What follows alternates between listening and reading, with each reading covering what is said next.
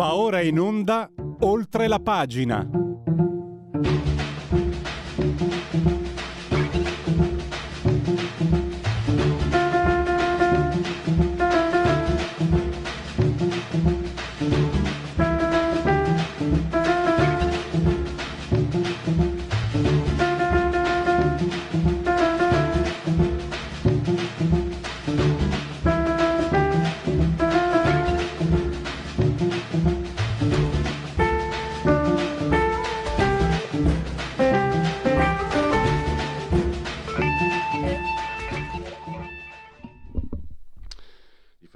Facciamo, certo che li facciamo gli applausoni a questa meravigliosa sigla Yun-Yake, pensate un po', bossa nova giapponese.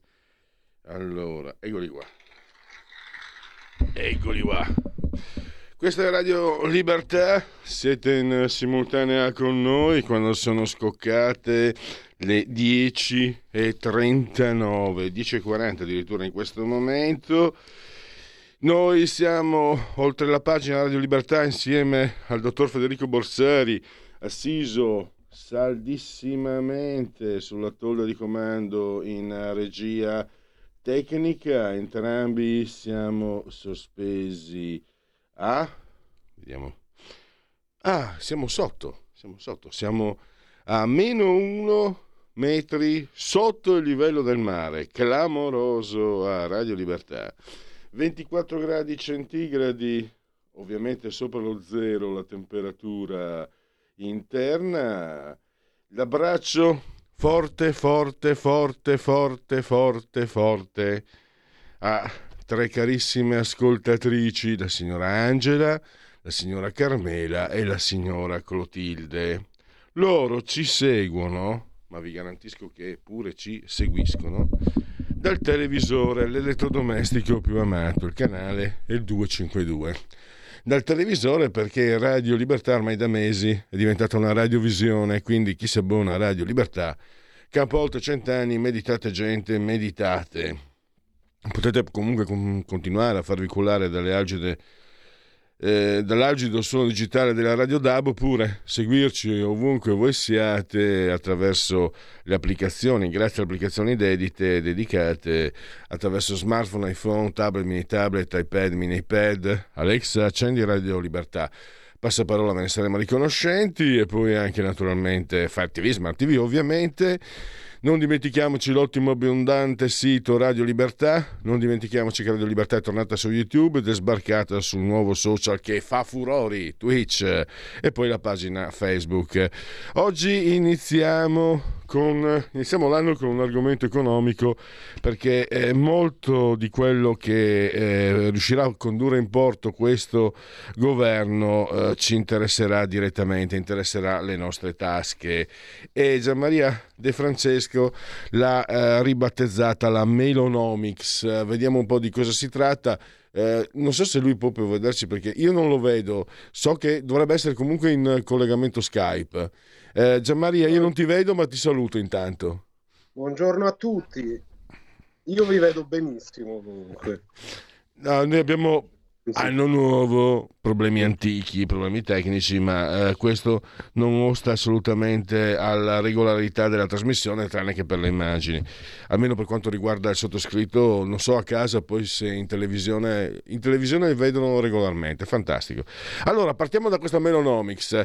Eh, fondamentalmente, conti in ordine, non, bisogna, non solo non bisogna allarmare l'Europa e con tutto quel, i mercati soprattutto, ma è anche una questione di mostrare un certo tipo di rigore, di serietà, ma poi eh, ho visto anche due eh, provvedimenti, due, due atteggiamenti, posso dire, eh, molto identitari, niente tasse sulla casa e credo che questa sia anche una decisione anche molto politica, nel senso che c'è una convergenza storica sul non mettere tasse alla casa da parte di, della Lega e di Forza Italia. E, mm, e poi anche eh, il fatto appunto di, di non desistere, di non recedere sulla, sul reddito di cittadinanza che va, eh, diciamo, eh, non smantellato, ma ne vanno disinnescate le conseguenze più deleterie e ingiuste. E allora, Melonomics, a te la parola Gianmaria. Eh, fondamentalmente da una parte si tratta di una serie di politiche in continuità con eh, quelle attuate dal governo Draghi, per cui fondamentalmente ci sarebbe uh, l'intenzione di essere particolarmente attenti ai, uh, alla tenuta dei conti pubblici, anche perché non dimentichiamo questo che è appena iniziato è l'ultimo anno in cui sarà in vigore la sospensiva sul patto di stabilità. Dall'anno prossimo ritorna, anche se non sappiamo al momento come verrà modificato. Magari eh, l'Italia riuscirà a ottenere delle condizioni un po' più favorevoli rispetto al passato, però in ogni caso eh, le leggi di bilancio dovranno essere sempre abbastanza rigorose. Infatti, da questo principio discende che qualsiasi provvedimento che il governo Meloni attuerà avrà sempre una sua copertura e, e cercherà le risorse da qualche altra parte. In qualche modo hanno cominciato già a farlo con uh, la legge di bilancio 2023 perché eh, con la uh, progressiva eliminazione del reddito di cittadinanza per le persone che sono in grado di lavorare si recuperano 700 milioni. Eh, altre risorse da quest'anno sono recuperate con l'eliminazione eh, dello sconto sulle accise per i carburanti e così via. Per il resto, eh, ovviamente, l'impostazione di politica economica è fortemente di, di centrodestra, anzi direi di destra, perché le, le priorità innanzitutto Uh, sono, soggetti, le, sono le famiglie con, con, redditi bassi, per cui si continuerà con uh, diciamo, il potenziamento degli, eh, degli assegni per i, eh, per i nuclei familiari, si continuerà sulla strada del taglio del cuneo e eh, poi in subordinata ovviamente la riforma fiscale eh, non, eh, non, prevedrà nessun inasprimento delle tasse sulla casa. Allo stesso modo si cercherà eh, sempre di continuare come si è fatto quest'anno a, a appunto eh, cercare di eh, in qualche misura eh, eh, ridurre il carico fiscale eh, sulle nuove assunzioni. Quindi credo che oltre che nel 2023, anche nei prossimi anni si proseguirà sulla strada della decontribuzione per le neoassunzioni. E questi sono i capisaldi della Melonomics fondamentalmente. E volevo chiederti, Gianmaria, perché ti sei occupato anche, beh, oggi c'è un tuo articolo sul giornale che riguarda un intervento del presidente di Confindustria Bonomi e mi sembra abbia buttato una piccola minella in mezzo, anzi no, scusate, mh, mm, visto quello che è successo il 31 dicembre, eh, cose orrende, state attenti, anche a me piacciono i fuochi artificiali, ma fate attenzione, caspita, ci facevo attenzione io quando ero ragazzino eh, che, non, che, avevo la testa che avevo, scusate, quindi non volevo, comunque diciamo una provocazione di Bonomi. E poi c'è invece un, una situazione pesante, la disfatta del meridione, te ne sei occupato sabato se non sbaglio, anche in prima pagina ho visto, eh, il numero delle pensioni ha superato gli stipendi e il sud, eh, Gianmaria, è un punto che secondo te come lo sta come sta prendendo, come sta prendendo le misure alla questione meridionale, perché l'abbiamo capito tutti. O si risolve oppure zoppichiamo tutti. Inutile eh, velleitarismi secessionisti che io, per carità, ho avuto che non erano in chiave antimeridionalista, l'ideale era creare un nuovo Stato sul modello svizzero, pensa un po' che rispettasse i cittadini e i, i, i coloro che versassero le tasse, cosa che in Italia non mi sembra succeda né al nord né, né nemmeno al sud. Quindi o al sud o, troviamo, o, o, o, si, o si cambia direzione o altrimenti, visto anche il quadro internazionale, ogni anno sarà sempre più difficile, credo. Ma eh, è una situazione che dipende soprattutto da, da fattori demografici. Uh, in primo luogo bisogna dire che uh, la popolazione meridionale in età uh, attiva, cioè da 15 a 64 anni, in eh, poco più di tre anni e mezzo è diminuita di 500.000 persone. Questo fa sì che ehm, il numero dei pensionati, o anzi per essere precisi, il numero degli assegni pensionistici sia superiore a quello delle persone che lavorano, sia come dipendenti che come autonomi. Non dimentichiamo che la popolazione meridionale eh, è inferiore a quella è inferiore a quella del nord, insomma sono, è, è, di poco superiore ai, ai 20 milioni di persone. Su, uh, su, questi 20 milioni di persone, eh, diciamo, le, le, persone impiegate o impiegabili in qualche modo alla fine eh, sono 6-7 milioni perché insomma sia perché c'è della gioventù sia perché soprattutto c'è un, uh, c'è un elevato numero di anziani, sia perché eh, diciamo, i meridionali impiegati eh, in molti casi, anzi in casi sempre più numerosi, non sono impiegati al meridione, sono impiegati al centro-nord sono impiegati all'estero. Ogni anno se ne vanno dalle 125.000 alle 150.000 persone. Quindi questo disastro, eh, diciamo dal punto di vista demografico, si spiega con questo, eh, con questo andamento. Uh, la, la, la, cosa che si può dire per quanto riguarda le pensioni, perché poi si sa, il Sud è nell'occhio del ciclone per il reddito di cittadinanza.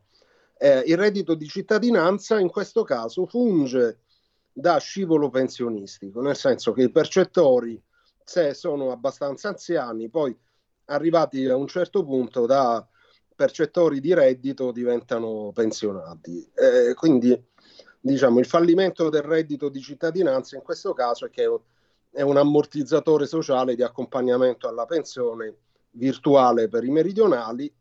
L'altro fallimento è che non serve per inserire chi può lavorare nel mondo del lavoro e al sud eh, diciamo i percettori sono eh, 1,6 milioni di persone, di questi un terzo sicuramente può lavorare e non lavora perché eh, nel sud il tasso di, di disoccupazione è diminuito in questi anni post pandemia, ora è al 13-14% che per il sud è, una, è un tasso di disoccupazione positivo, bisogna dire, purtroppo è, al- è altissimo, ma è positivo perché il Sud ha conosciuto tassi di disoccupazione, li conosce ancora in alcune zone superiori al 20%, al 25%, quindi averlo dimezzato, eh, cioè in teoria sarebbe positivo, in pratica no, perché eh, il Sud ha un tasso di inattività, cioè di gente che non cerca lavoro e che non ne ha, che è del 46% e dunque il reddito di cittadinanza per i meridionali è stato un fallimento perché se trovano lavoro non lo fanno grazie al reddito ma perché lo trovano in qualche modo o perché emigrano. Dunque il Sud non può continuare dal mio punto di vista a portarsi questa croce addosso di essere eh, fondamentalmente una, una parte del paese mantenuta da quella che produce e, e poi non riuscire a, neanche a sviluppare, poi a svilupparsi, perché eh, poi bisogna dirlo, ehm, al sud ci sono degli atteggiamenti profondamente sbagliati da parte della classe dirigente che ha eh, progressivamente allontanato tutte le possibilità di sviluppo le, che fossero diverse da quelle del turismo.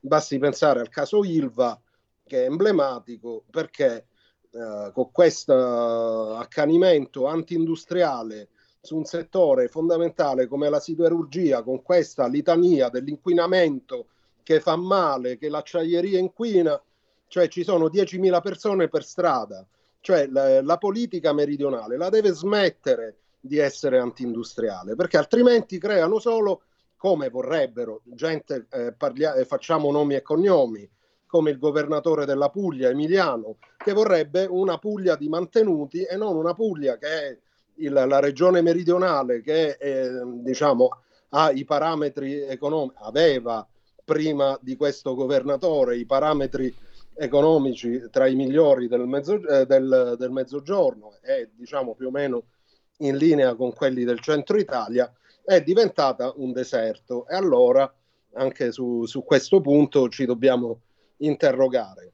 Perché lo sviluppo passa dall'industria, non è, è, è, vale per tutta Italia, perché l'Italia, eh, molti dicono, anche Milano, che ormai eh, sta sviluppando eh, un, un, turismo che non è solo quello dei congressi, ma anche un turismo perché eh, è una città, anche Milano è una città d'arte uh, e poi ha n- numerosi eventi che la rendono attraente. Cioè Milano non camperebbe col turismo se non avesse l'industria, cioè nessuno può campare col turismo, il turismo è un servizio e i servizi si usano solo se c'è crescita economica. Se la crescita economica non c'è, i servizi non servono a nulla. E dunque chi è che fa la crescita economica? La crescita economica la fa la produzione industriale. Prima lo capisce il Sud, prima lo capisce tutta Italia, meglio sicuramente staremo. Ecco, io a parte sulla Puglia, no, sono comunque sorpreso. Mi ricordo quando ero ragazzo, era indicata la fiera del Levante, era indicata la Puglia sto parlando è vero di 40 rotti anni fa, ma come una, una, regione che stava veramente spiccando il volo, poi si è fermata e abbiamo, stiamo vedendo. Già questo uno si domanda, noi siamo abituati a, a pensare comunque come eh, creature logiche a un movimento vettoriale, no? E quindi cartesiano, e quindi almeno io mi stupisco quando vedo dei saliscendi. Perché non si riesce? No, non è una domanda perché non esiste la risposta, ma anche sulle pagine del tuo giornale, eh, eh, Maria, il professor Lottieri, che più volte intervistiamo da anni, lo conosco, da anni porta avanti questa proposta, defiscalizziamo il Sud, rendiamo appetibile gli investimenti al Sud è la strada. Sinceramente non ne vedo altre, ma soprattutto non vedo per quale motivo non si debba fare. Allora, da una parte tu hai spiegato le classi dirigenti del Sud, forse è venuto meno anche qualcosa da parte dei governi, dei governi centrali, forse, non lo so, forse è un sistema in sé, quello, quello, centrale italiano, che è centralista, noi amiamo dire almeno da queste parti, che eh, impedisce azioni eh, che abbiano in qualche modo comunque un loro grado di autonomia. Se vuoi defiscalizzare devi lasciare poi una certa libertà ai territori, altrimenti eh, non, non ne torna nulla. Secondo te, Gianmaria, perché non ci si arriva? Ma eh, diciamo le misure di defiscalizzazione hanno un costo e comunque anche la legge di bilancio le ha prorogate sia per le zone economiche speciali che in generale per il credito d'imposta sud, perché chi oggi investe al sud acquistando per esempio macchinari per fabbriche ha un grosso sgravio fiscale, oltre al fatto che il sud oltre a beneficiare di tutte le, eh, le decontribuzioni che ci sono a livello nazionale per le assunzioni, ha un ulteriore livello di decontribuzione legato ai fondi europei di coesione per eh, l'inserimento nel lavoro dei residenti in aree svantaggiate. Dunque, eh, in linea teorica al sud non manca questo. Anzi, per fare l'esempio negativo di perché il sud si blocchi e continui a essere bloccato, forse eh, bisognerebbe fare l'esempio della Lombardia, perché eh, senza parlare di industrie e comunque, eh, come dire, in tutta Italia quando c'è un nuovo insediamento industriale non ha mai eh, il sommo favore della popolazione, ma parliamo della Lombardia, cioè eh, credo che tutti eh, a Milano e dintorni sappiano del fastidio che c'è stato uh, quando hanno deciso di avviare la costruzione della Brebemi, del fastidio che c'è oggi per la pedomontana, anche quella industria. Le infrastrutture sono fondamentali e, eh, perché consentono di migliorare l'habitat delle imprese, perché sono dei collegamenti necessari. Ora, se eh, questo fastidio verso le infrastrutture al sud è ancora più che raddoppiato, basti pensare al TAP, basti pensare a qualsiasi mh, uh, idea di eh, ampliare la rete autostradale o di migliorare quella esistente. Eh, più che altrove in Italia ha fatto proprio eh, presa questa mentalità retrograda e soprattutto anti, anti-sviluppo. Eh, ora, non per parlare male perché è comune a tutto il paese, però al sud di più, forse perché quello che c'è stato prima non ha portato i risultati sperati, ma questo non vuol dire che non bisogna continuare a tentare. Gianmaria, siamo arrivati al termine. Io ti ringrazio, ringrazio Gianmaria De Francesco del giornale. Ve l'ho detto, potete anche leggere eh, l'articolo sull'intervento di Bonomi di Confindustria sul giornale di oggi. E ti ringrazio e risentirci a presto, naturalmente. A presto, grazie a voi. Un nuovo modo per sostenere la tua radio. Visita radiolibertà.net. Ti basta un clic e potrai versare il tuo contributo volontario direttamente online. Potrai donare con ogni tipo di carta di credito, anche prepagata. Ti aspettiamo online su radiolibertà.net. Sostieni la tua radio con il tuo contributo volontario. Radio Libertà. La tua radio. Diamo voce alla nostra gente. Stai ascoltando Radio Libertà. La tua voce libera, senza filtri né censura. La tua radio.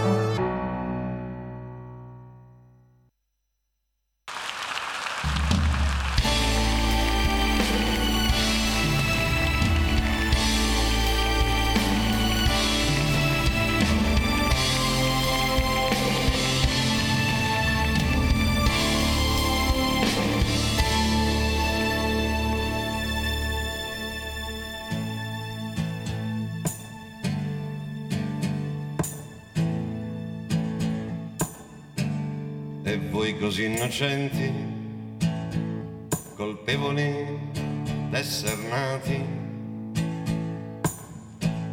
in giro per le strade, gli sguardi vuoti, gesti un po' sguaiati. Si vede da lontano che siete privi di ideali quello spreco di energia dei giovani normali. E voi che pretendete che tutto vi sia dovuto con la scusa infantile che nessuno vi ha mai capito. Siete così velleitari come artisti improvvisati con quella finta libertà dei giovani viziati. È un gran vuoto che vi circonda e che vi blocca come se fosse un grido cerca di una bocca, come se fosse un grido in cerca di una bocca.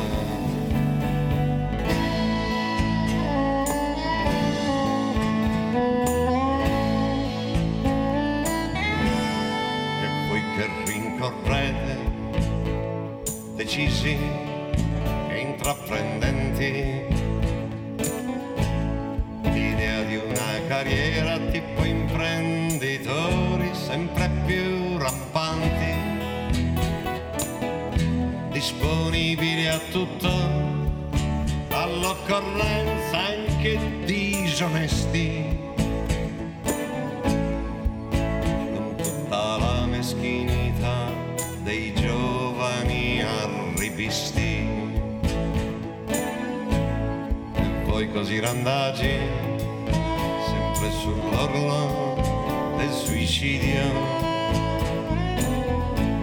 Trovate ben racchiusa dentro al vostro petto un'implosione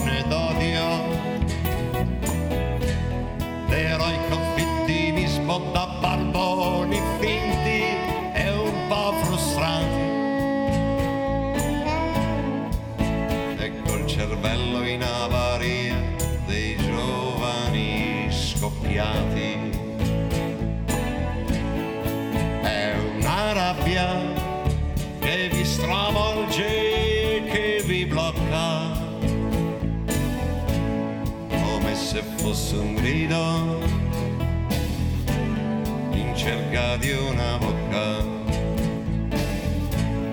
Come se fosse un grido in cerca di una bocca.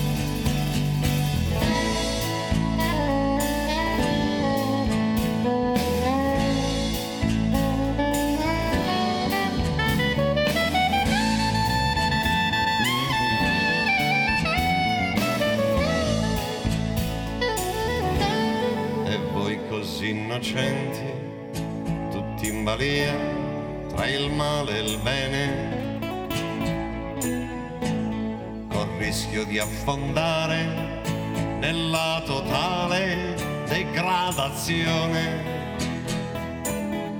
Aggrappatevi al sogno di una razza che potrebbe opporsi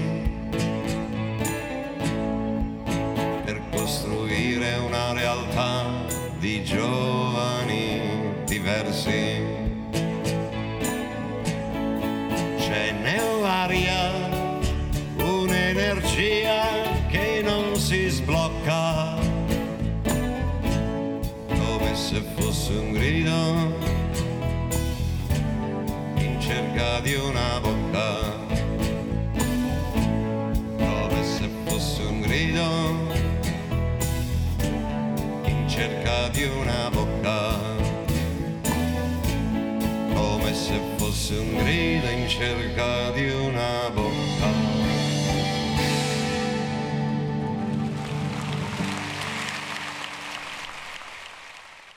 Ed eccoci in diretta, parleremo eh, di quello che è un appuntamento, il primo grosso appuntamento politico di questa maggioranza. Tra 42 giorni, insieme sono quasi sono un quarto dell'intera popolazione italiana, sto parlando della regione Lazio e della regione Lombardia.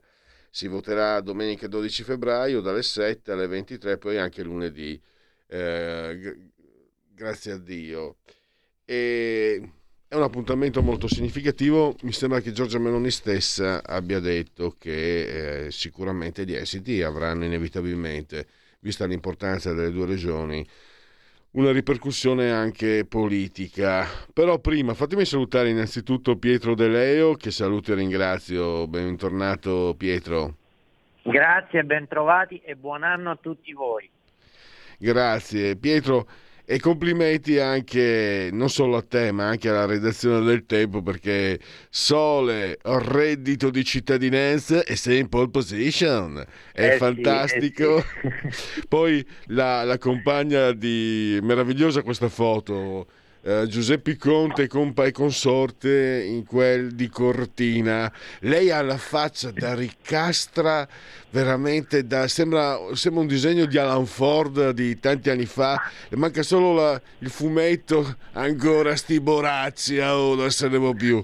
Eh, ecco questa è la allora se, se guardiamo questa sinistra perché ormai è chiaro a tutti che Giuseppe Conte è, è colui che sta fagocitando la sinistra italiana eh, può dormire tra due guanciali Giorgia Meloni in realtà non è così e le regionali sono un discorso, un discorso a parte. Va detto che per il momento i sondaggi vedono favoriti i due candidati, Attilio Fontana e, e Rocca, no Rocca, scusami. ehm, Sì, sì, Rocca. Ah, Rocca, Rocca. E Francesco Rocca, che ha- tra l'altro tu non sei troppo giovane, se non sbaglio Francesco Rocca era un favoloso giocatore della Roma degli anni metà anni 70, lo chiamavano Kawasaki, era fortissimo, giocò anche in nazionale, purtroppo si ruppe Sì. eh, e non recuperò mai più, peccato perché era fantastico. Poi venne Cabrini e la nazionale italiana si salvò comunque. Ma Sì, infatti, di- infatti c'è, c'è una, c'è una battuta che girava nei giorni scorsi a Roma, cioè quella di, di specificare che non è Kawasaki quello il candidato, no? perché tanti magari possono essere portati a votarlo o non votarlo magari perché sono dell'altra squadra. Eh, quindi è un'omonimia, però è vero, a tanti ha riportato questo ricordo. Io sinceramente non, non seguo molto il calcio e non, eh, non me lo ricordavo, però veramente a Roma tanti hanno avuto questa associazione immediata che hai fatto tu nell'immaginario collettivo il calcio è, è, è, la cosa che fa più presa. Era anche dopo il disastro del Mondiale del 74 e venne fuori una nuova generazione di giocatori tra cui c'era Giancarlo Antonioni, giocatore sontuoso, e Francesco Rocca. Posso dirti, io ero in Friuli e poi stavo appena cominciando ad appassionarmi di calcio. Francesco Rocca aveva tirato per il suo modo di, di stare in campo, ma anche il suo comportamento, aveva, aveva tirato simpatie trasversali. Era un bel simbolo, era un bel, era un bel esempio e per quello anche se lo ricordano Roma e, e me lo ricordo io, se lo ricordano in tanti. È stata anche purtroppo un'occasione perduta per la carriera eh, esigua che ha avuto la sfortuna, ma era proprio un bel esempio. Sai, erano gli anni, e adesso torniamo, veniamo ai giorni nostri, erano gli sì. anni dell'austerity, eh, il mondiale di certo. calcio era solo una cosa, c'erano anni complicati e quando tu sei in, in situazioni difficili, un simbolo positivo, solare, come, come, era Francesco Rocco, ma potrebbero essere poi altri ancora, eh, attira su, subito l'immaginario popolare. Certo, ecco, eh, certo le regionali cosa possono eh, i cittadini cosa, da cosa possono essere attirati in queste regionali? Parliamo soprattutto del Lazio intanto. Ma eh, senz'altro nel Lazio eh, dalla discontinuità con il decennio zingarettiano perché eh, insomma eh, c'è stato questo centro-sinistra che di fatto si è eh, distinto soltanto per un buon governo per se stesso e non tanto per i cittadini. Insomma, eh, il decennio zingarettiano è stato chiuso eh, con una eh, successione di, di, fatti ben poco edificanti, pensiamo ad esempio allo scandalo concorsi, pensiamo ad esempio al famoso video eh, di un esponente della, della, del centro-sinistra romano eh, come Albino Ruberti che eh, è veramente un, eh, un, senatore della macchina amministrativa, non un senatore di palazzo, nel senso un grandissimo esperto della macchina amministrativa che eh, ha sempre eh, operato e lavorato per il centro-sinistra, quindi quel video eh, preso da un cittadino in cui imbellisce con altri candidati, del, con altri esponenti del PD a Frosinone e questo ha aperto eh, tutto il tema della gestione del potere eh, molto accentratorio da parte della sinistra. Eh, di converso abbiamo una regione con problemi eh, che, che irrisolti, eh, pensiamo ad esempio alla, alla questione sanità con, i, con, le liste d'attesa, eh, pensiamo ad esempio al, alla questione rifiuti, il ciclo rifiuti eh, nel Lazio non è mai stato completato perché c'è stato un duello infinito tra gestione romana e, e gestione regionale. Eh, e, e, peraltro anche oggi a, avere eh, un sindaco PD e ultimi, nell'ultimo anno e mezzo un presidente della regione PD non ha cambiato di una virgola eh, l'andamento delle cose. Prima dalla regione davano colpa alla Raggi, oggi non è veramente cambiato di una virgola, Roma è sporca, eh, anche in alcune province si soffre e, e, c'è un degrado aumentato dalla malgestione dei rifiuti.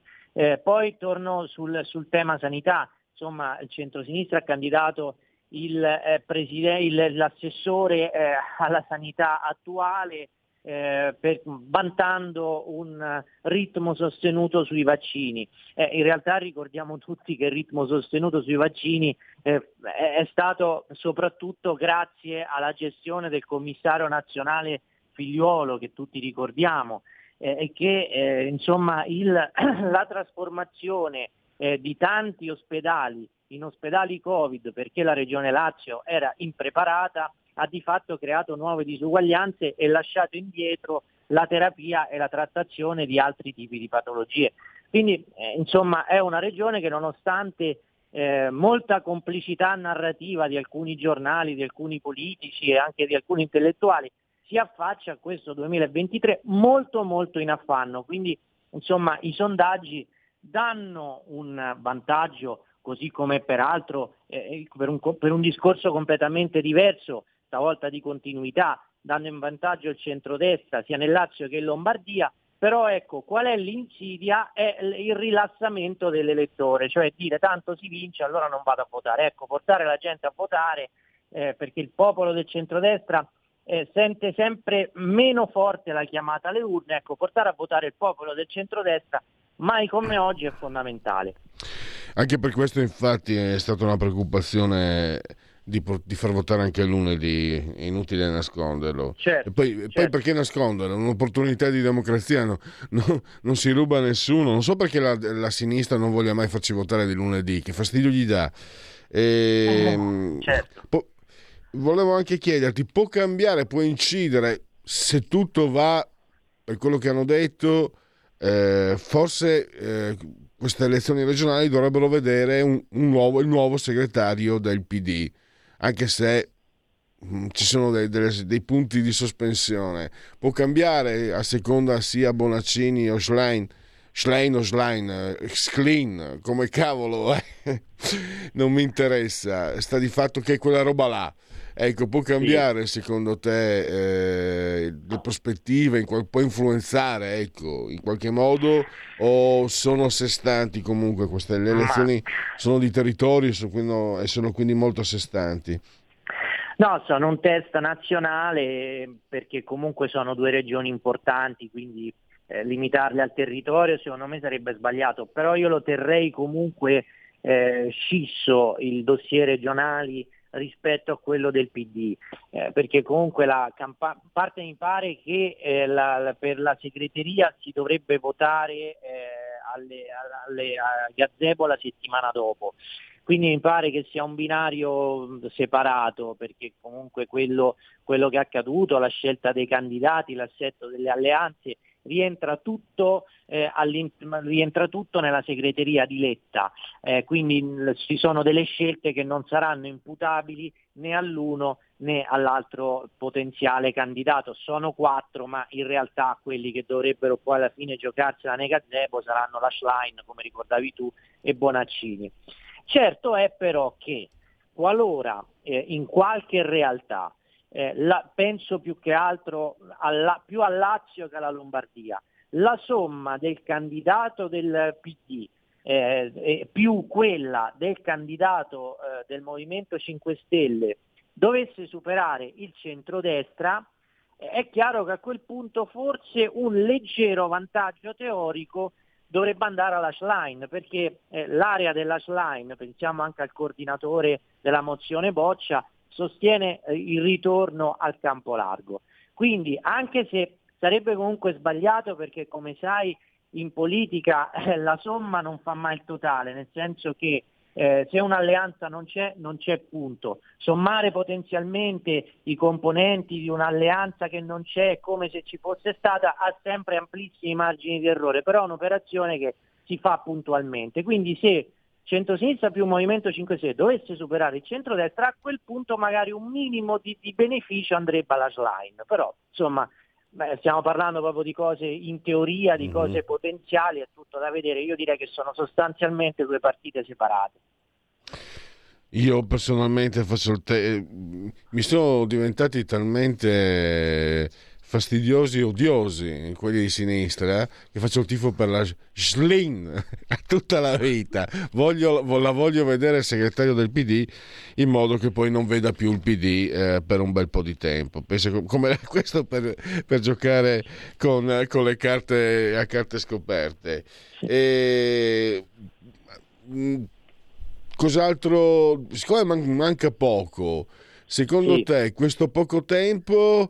Eh, eh, riprendo dall'inizio. È favorevole sì. perché può prevenire eh, un certo rilassamento dell'elettorato di centrodestra che vede il proprio candidato favorito, è sfavorevole perché il tempo è poco per organizzarsi. Cosa eh, ne dici di questo approdo a Francesco Rocca?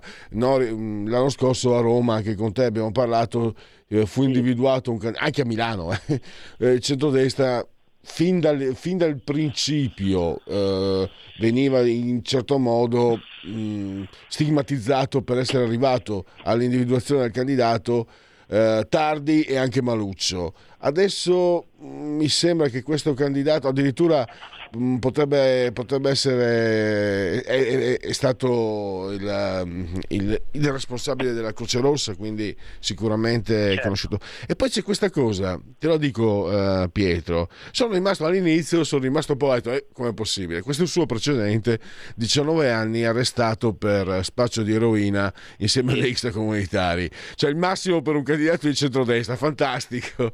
Invece mi sembra che poi questo, questo per esempio eh, cominci a disarmare chi vorrebbe impallinarlo a sinistra.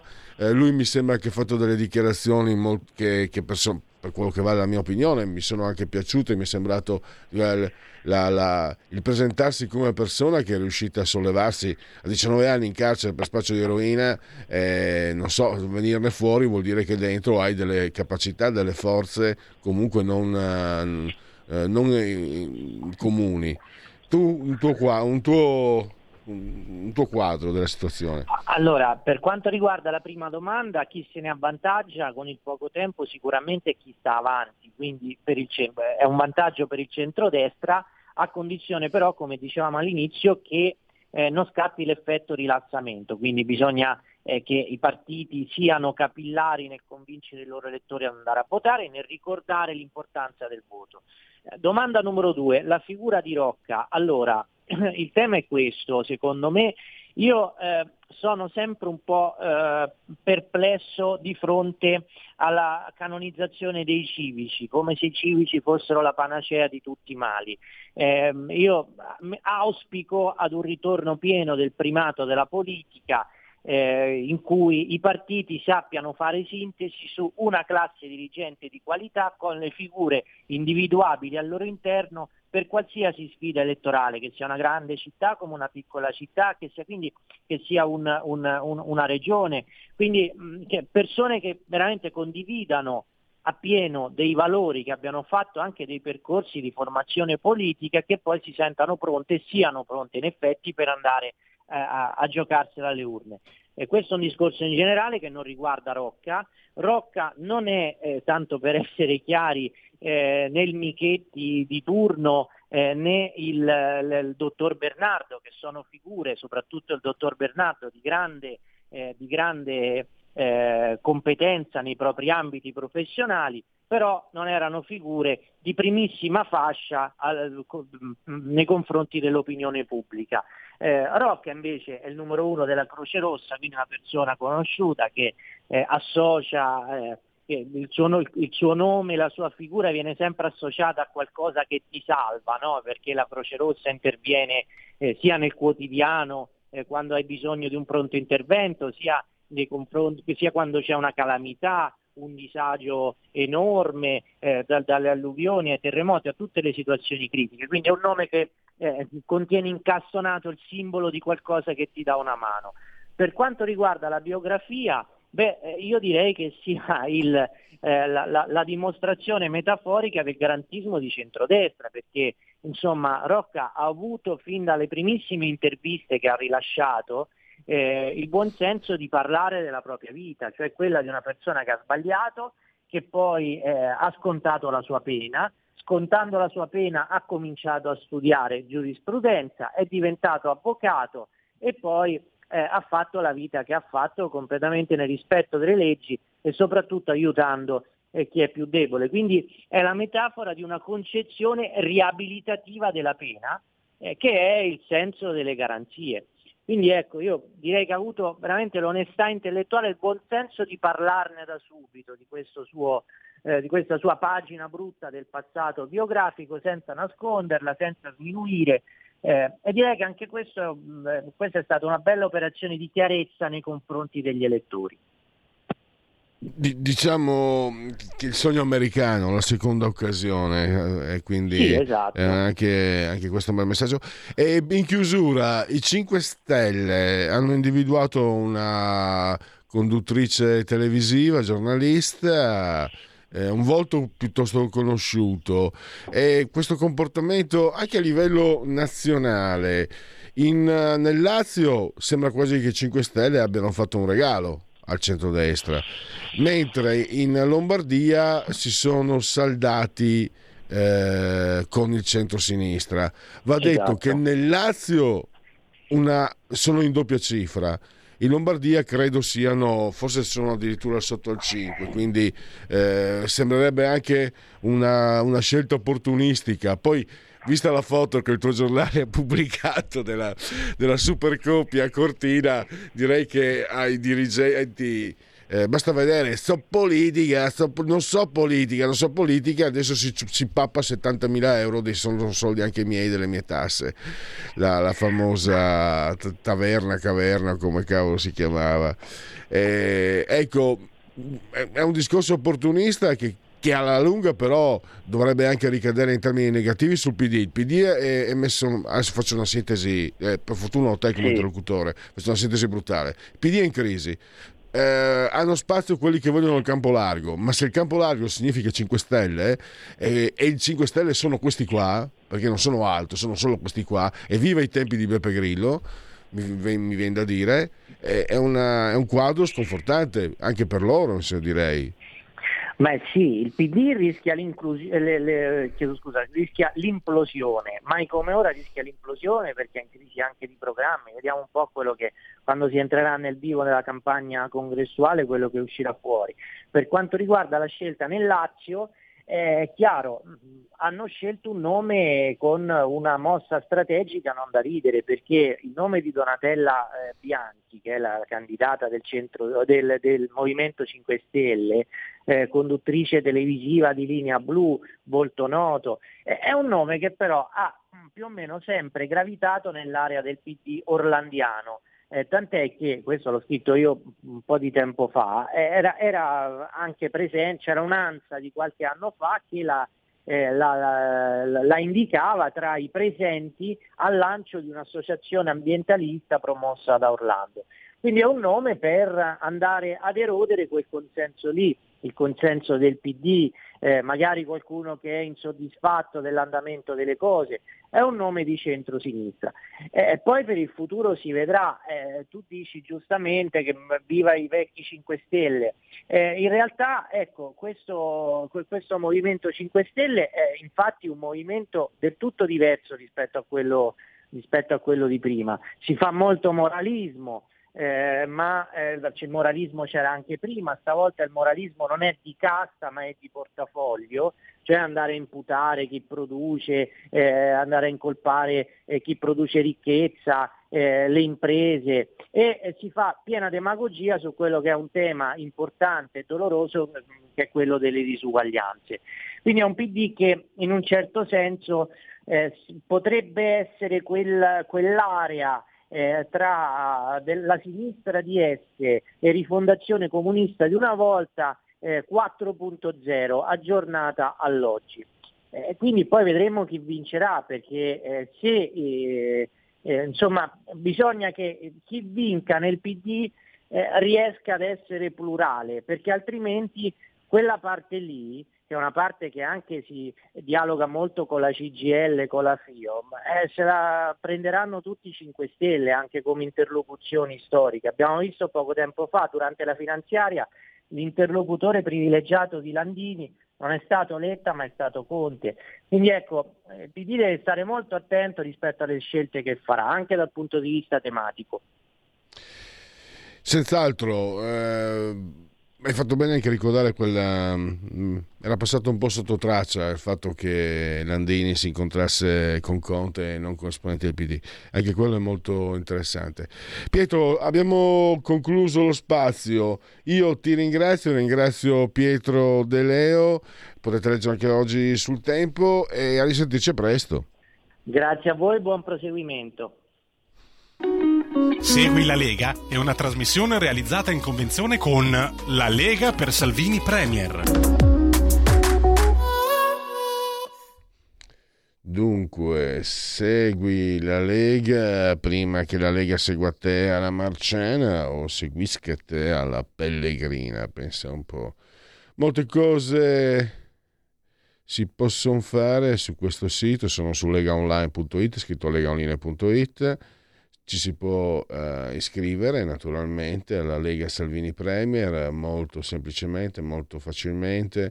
Si versano 10 euro, lo si può fare anche tramite PayPal, PayPal, PayPal, senza nemmeno essere iscritti a PayPal, PayPal, PayPal. Poi codice fiscale, altri dati richiesti e quindi vi verrà recapitata la magione per via postale, posta italiana permettendo, la tessera Lega, Salvini, Premier. E poi D43 scelta di autodeterminazione. Scegliete voi dove indirizzare i vostri lasciti, i vostri soldi, due per mille in poche parole.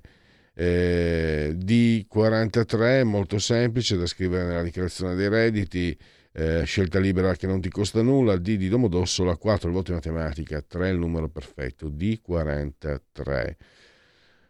Adesso eh, niente, sono diciamo sospese le apparizioni radio televisive degli esponenti leghisti, visto le elezioni, visto la, la, la manovra eh, votata in questi giorni e pertanto direi che per Segui la Lega sa suffi. Segui la Lega è una trasmissione realizzata in convenzione con La Lega per Salvini Premier.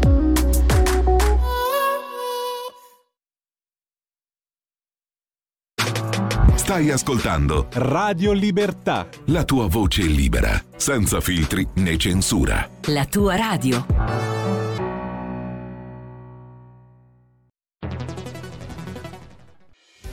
Quotidiano di Sicilia, il quotidiano d'Italia, l'informazione che ribalta i luoghi comuni, una vera visione dei fatti, l'Italia vista da sud. Ogni siciliano che vive in Italia e nel mondo è una risorsa, è protagonista della crescita della nostra nazione. Dai forza alla crescita della nostra isola, abbonandoti al QDS digitale più archivio a soli 99 euro annui. Quotidiano di Sicilia, il quotidiano d'Italia, una scelta di valore.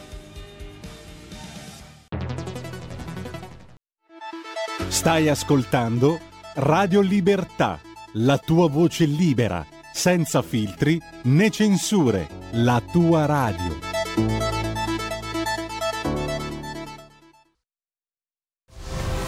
C'è un equilibrio tra tutte le cose. Luce e ombra. Bene e male. Non ci saranno più regole. Il popolo si sta sollevando. Se quell'equilibrio viene turbato, l'universo lo corregge. Ogni sabato, ore 16. Ogni domenica, ore 14. Il grande cinema. Movie Time con Vincent. Il mondo ha di nuovo bisogno di te, della tua magia. L'intrattenimento, l'azione, l'avventura. Movie Time, la magia del cinema. Dentro l'ignoto. Quella è la destinazione. Radio Libertà, vi aspettiamo. Direi che siamo alla resa dei conti.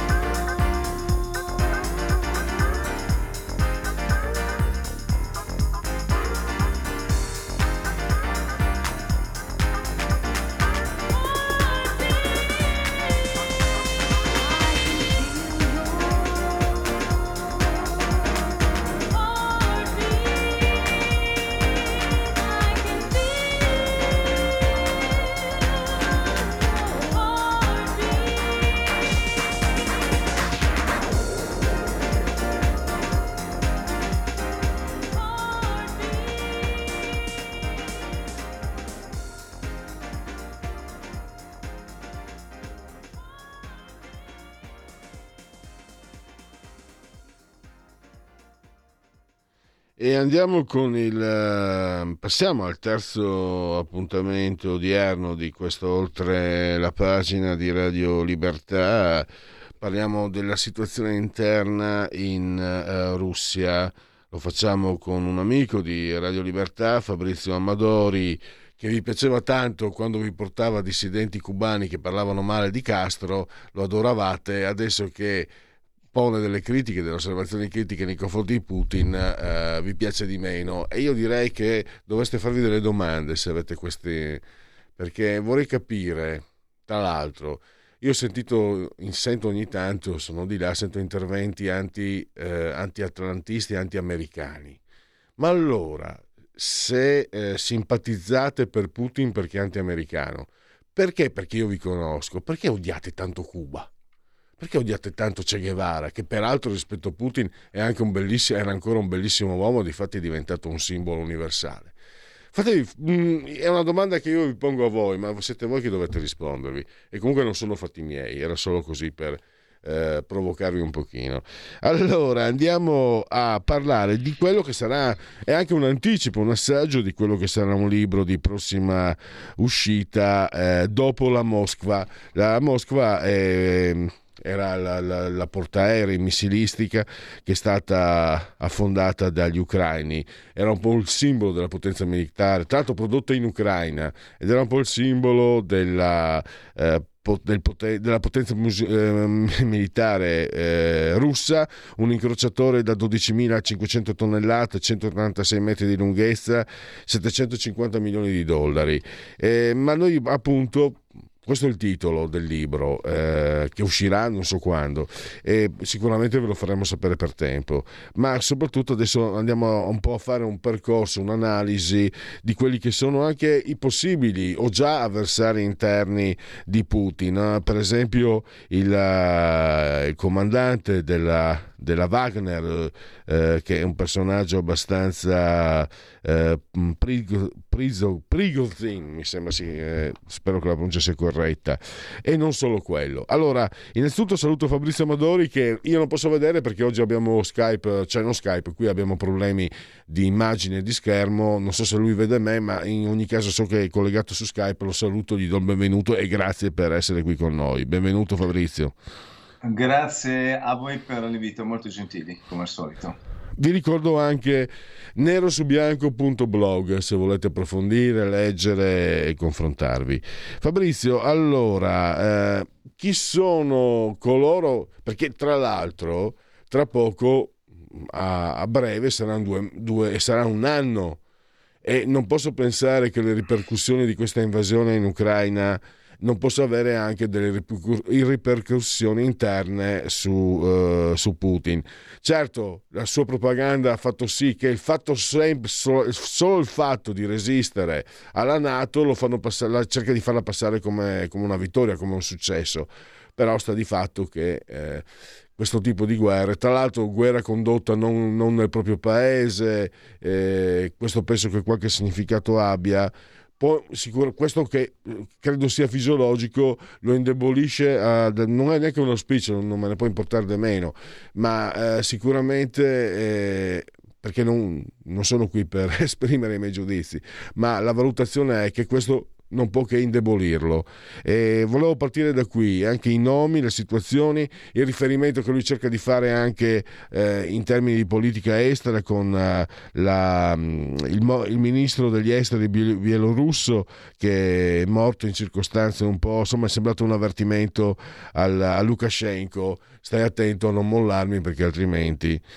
Ecco, partiamo un po' da questa situazione, chiedo scusa, l'ho eh, ricostruita in modo forse un po' confusionario, però eh, non è una situazione nitida, la situazione stessa non è nitida, almeno per me, ma per Fabrizio che eh, è un osservatore molto attento, probabilmente le cose sono molto più chiare, ovviamente, altrimenti non ci scriverebbe un libro. Prego. Fabrizio. Sì, eh, dunque il libro è in stesura nel senso che lo scopo del libro è quello di seguire la guerra. No? Quindi io sto cercando di capire, leggendo varie fonti, ovviamente a partire dai giornali italiani, eh, ovviamente mu- cambiando la testata di volta in volta per non sentire anche dei commenti sempre della stessa campana, cerco di capire meglio cosa sta succedendo in Russia. Eh, e in Ucraina, però come dici tu giustamente soprattutto in Russia, perché poi piaccia o no ai difensori di Putin senza se e senza ma, è la Russia che eh, può bloccare il conflitto, decidendo di ritirare le sue truppe al di là dei confini. Quindi è vero che alcuni dicono ma Zelensky potrebbe accettare una pace nei termini che eh, desidera la Russia. Eh, è, è, vero che Zelensky sta cercando di strappare il più possibile eh, all'aggressore, che di fatto è questo un aggressore, però alla fine chi ha, ha attraversato il confine non è stato Zelensky, è stato Putin. Quindi nel momento stesso in cui Putin dovesse ritirare le proprie truppe non sarà certo Zelensky a inseguire le truppe russe sul territorio russo, perché se uno non capisce questo punto principale, fondamentale, non ha capito neanche diciamo, la dinamica basic di quello che è successo e di quello che sta succedendo.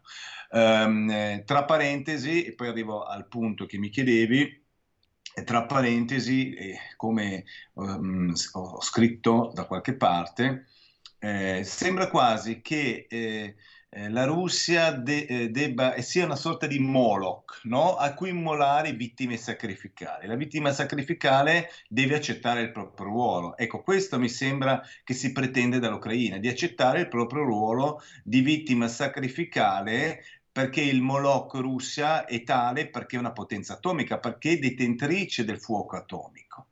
E quindi nel momento stesso in cui la vittima sacrificale non capisce ciò, dimostra di non essere all'altezza della situazione che la vede proprio co- come vittima. Quindi questo che sembra una cosa un po' da, um, da matti, invece va a, um, dire, riprendere un linguaggio eh, di tipo religioso pagano che evidentemente è ancora nelle fibre della nostra cultura e delle, e delle nostre genti, perché se no non si capirebbe perché bisogna pretendere dall'Ucraina di concedere delle cose a un paese che l'ha aggredita, devo dire anche in maniera abbastanza inaspettata. Per, per, taluni.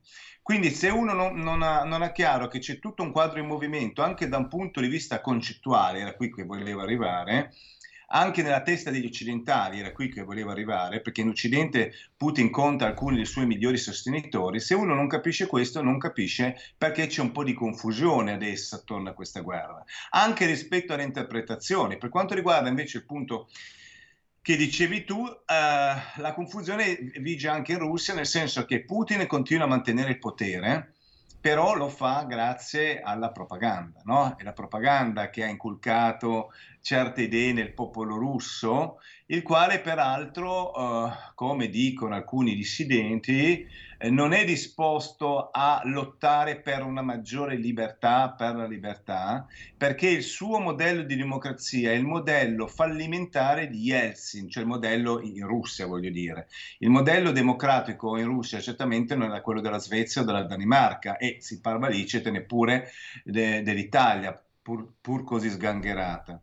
Quindi nel momento stesso in cui i russi anche dovessero capire che c'è qualcosa che non va nella democratura russa, eh, farebbero fatica la maggior parte, voglio dire, a scontrarsi con il capo del Cremlino e col suo regime ben ramificato in nome di una democrazia che ha fallito, che non ha dato grande dimostrazione di sé. Perché se uno non capisce questo, non capisce perché c'è una mentalità soporifera dal punto di vista politico in gran parte della popolazione russa. Poi sai, bisogna distinguere anche tra la popolazione che vive nelle città e le popolazioni che vivono nelle campagne. Però posso, posso interromperti, eh, sì. Fabrizio, perché c'è un ponte interessante che faccio. Tu sai, venerdì ho la trasmissione eh, Parola di scrittore, ho ospitato Matilde Bonetti che ha scritto un romanzo storico ambientato uh, nel, ai tempi dell'invasione in Polonia da parte dei nazisti. Il, ci sono due protagonisti, un polacco, due piloti, un polacco e un, uh, e un, un nazista. E lei mi ha, abbiamo parlato ore il giorno prima e mi ha spiegato anche la filologia che ha seguito, la ricostruzione, come è andata, come ha ricostruito, come si è informata. La faccio breve.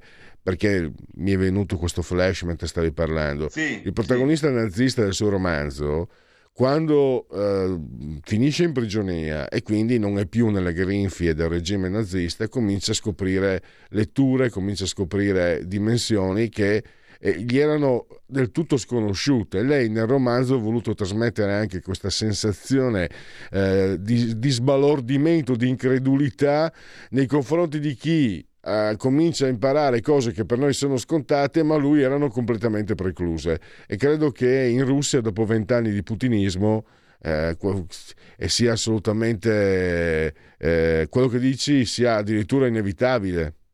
Certo, assolutamente. Eh, tieni presente che ehm, c'era un premio Nobel per la pace una donna la quale diceva che anche quando ci fossero delle libere elezioni, e in Russia ci sono fino a un certo punto, per gli osservatori internazionali, laddove un popolo andasse a votare disinformato, è come se non votasse. Tra l'altro questo non è vero solo in Russia ovviamente, però è più vero nei paesi dove c'è una propaganda martellante.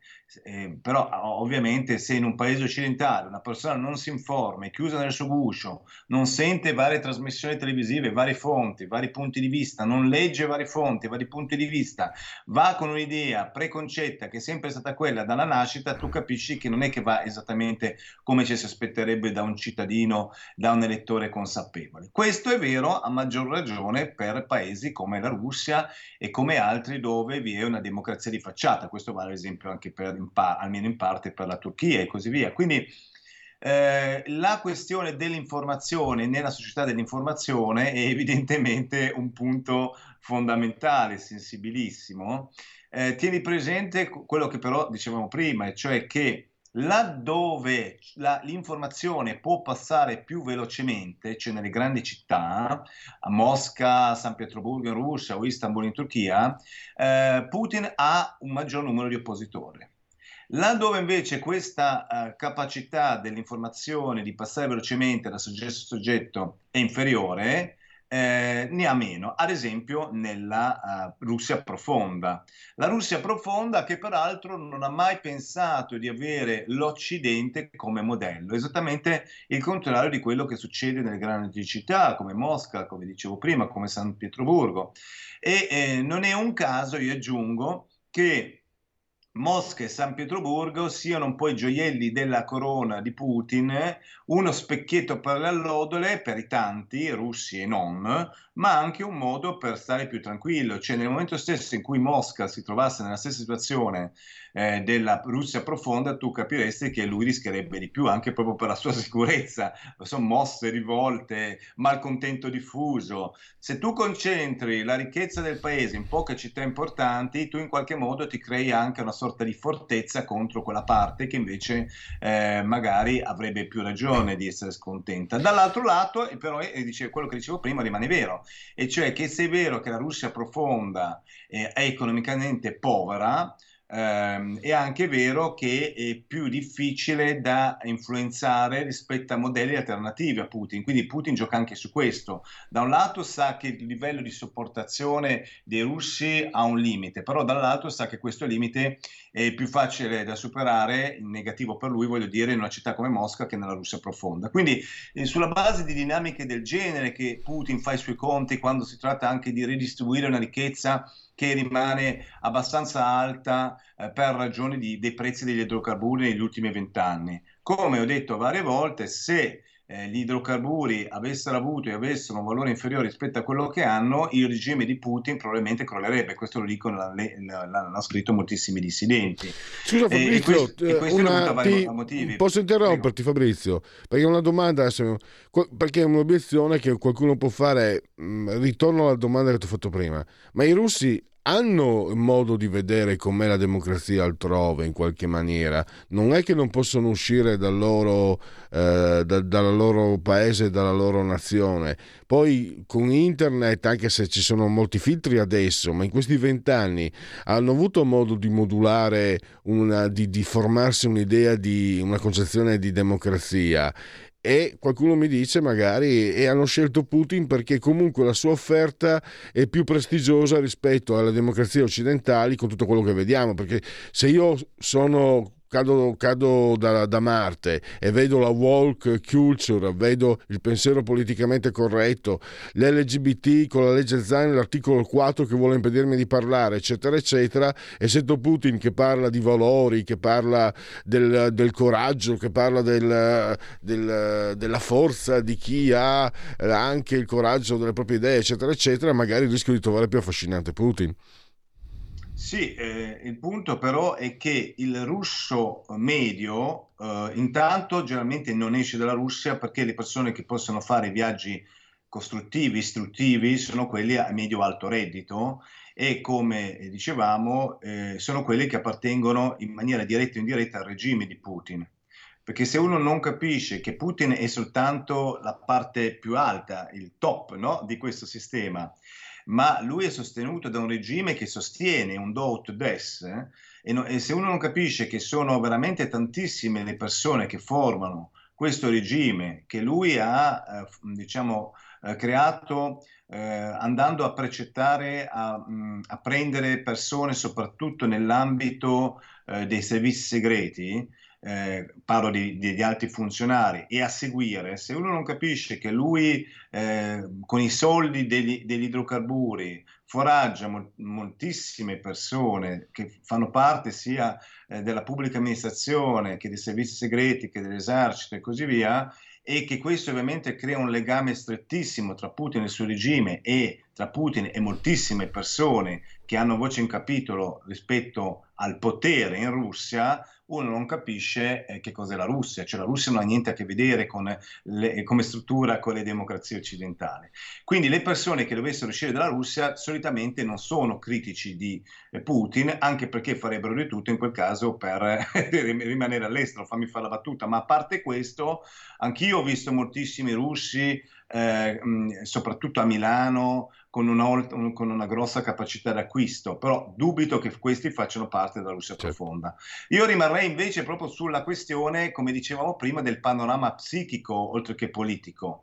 Eh, quanto la, il signore della Russia profonda conosca le democrazie, perché poi sai, un conto è vederlo in tv e un conto è vivere in una democrazia, sono due situazioni molto diverse. La televisione ha anche la capacità di fare da filtro e di rappresentare come qualcosa di magico, ma anche di lontano, una realtà realtà uh, reale. E finché tu non vivi in un paese, questo lo so per, per, mia esperienza personale, non capisci la complessità di un paese con i suoi pro e con i suoi contro. Guardare in televisione non è sufficiente. Peraltro, moltissimi giovani che diciamo guardano di più anche soltanto navigando in rete, spesso non sono esattamente i più entusiasti estimatori, cioè ci sono molti tra i giovani, adesso bisognerebbe fare ovviamente degli studi, delle statistiche, vedere a seconda della fascia d'età quanti sono i sostenitori, però punti a capo, tu puoi essere anche un avversario di Putin, però se nel frattempo mi chiudi la capacità della rete di interfacciarti con l'Occidente, mi chiudi la possibilità di eh, dire la mia, eh, mi minacci,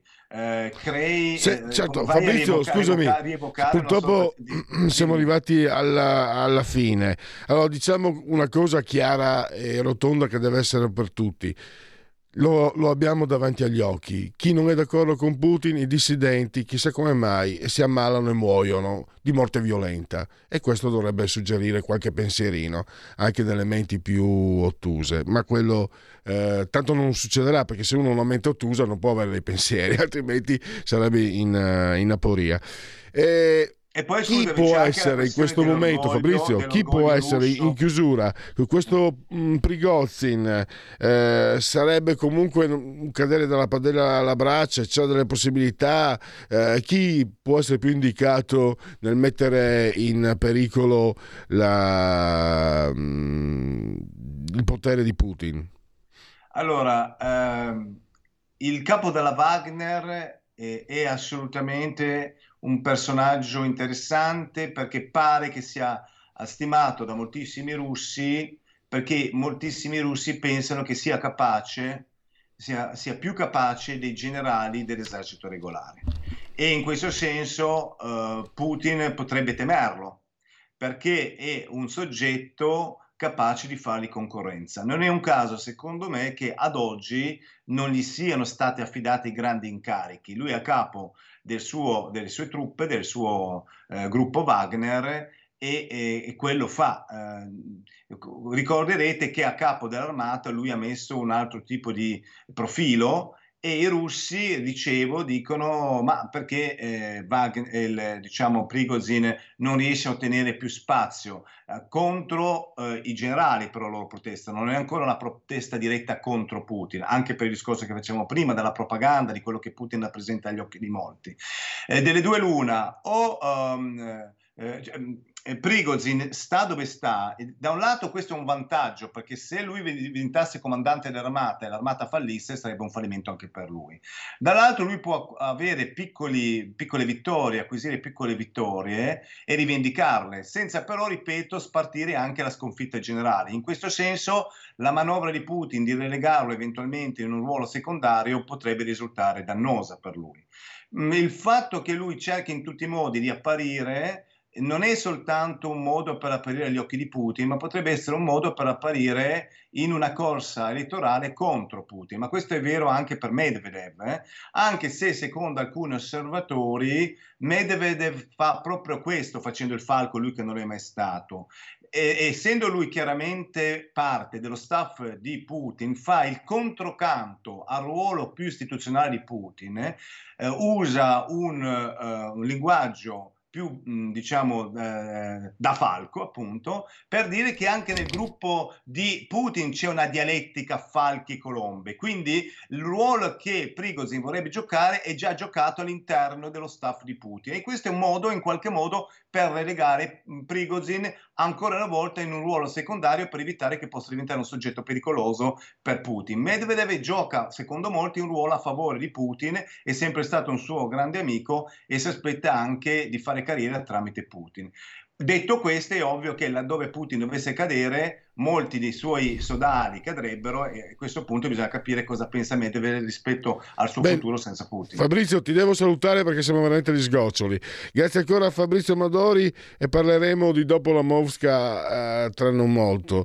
Intanto grazie, ciao. Grazie a voi, a presto. E allora i sondaggi, eh, non ce la faccio, dai, ve ne leggo solo uno sulle intenzioni di voto. È un termometro politico. Fratelli d'Italia 28,7, 17,7 5 Stelle, 16,3 il PD, 8,4 la Lega, 8,3 eh, Azione Calenda e Forza Italia 6,8 e poi Baunista, dai anche l'Istat, ce la facciamo via. La formazione delle imprese in Italia è il 68,9% delle imprese attive in Italia con almeno 10 addetti ha svolto attività di formazione professionale. Tra le grandi imprese, 250 addetti e più, la quota supera il 90%. Chiudiamo. E infine, eh, gli altri sondaggi di termometro politico li leggiamo domani. Eh, sulla legge 194, analisi politica di Arnaldo Ferrarinesi. Allora, Secondo lei lo Stato deve o no controllare seriamente che la 194 sia applicata in modo corretto? Deve per il 59, non deve il 20, non sa il 21. Poi, eh, più in generale, è stato proposto che lo Stato si impegni fortemente con campagne di formazione allo scopo di abbassare ancora di più la percentuale di aborti. Sono molto d'accordo 19, abbastanza d'accordo 39, poco d'accordo 16, per nulla d'accordo 10, non sa il eh, 16. La vita dell'essere umano inizia con il concepimento o no? Sì per il 54%, no per il 28%, non sa il 18%. Tanto questo era un dibattito cruciale negli anni 70, perché appunto i sostenitori dell'aborto dicevano un grumo di cellule e se tu magari pensavi no, quel grumo di cellule è vita umana, in, automaticamente diventavi uno stolto eh, credente. Genetriaci del vigesimo secondo, dodicesimo giorno di uh, nevoso, mese del calendario repubblicano, per tutti è una lunedì, lunedì 2 di gennaio, anno domini 2023. Isaac Asimov, insomma quello che ha inventato la fantascienza, non è proprio così, ma quasi, lo straordinario Carcarlo Pravettoni, Paolo Endel, che pensa si presentò alle, alle elezioni, non si presentò, ma alle elezioni di un comunale di Milano di una ventina d'anni fa, prese diversi, diversi voti, Carcarlo Pravettoni. è un personaggio immaginario ovviamente. La bellissima, strepitosa eh, Giovanna Ralli e poi direi che possiamo chiudere perché sono le 12, quindi non mi resta che ringraziare il grande Federico Torbosselli, saldamente sotto il comando di energia tecnica. Cosa c'è adesso Federico? Cosa, cosa riproponiamo? La puntata di Alto Mare Saragarino di giovedì. Perfetto, quindi il meglio del nostro meglio e grazie anche a tutti gli ascoltatori di Radio Libertà. E... Avete ascoltato oltre la pagina.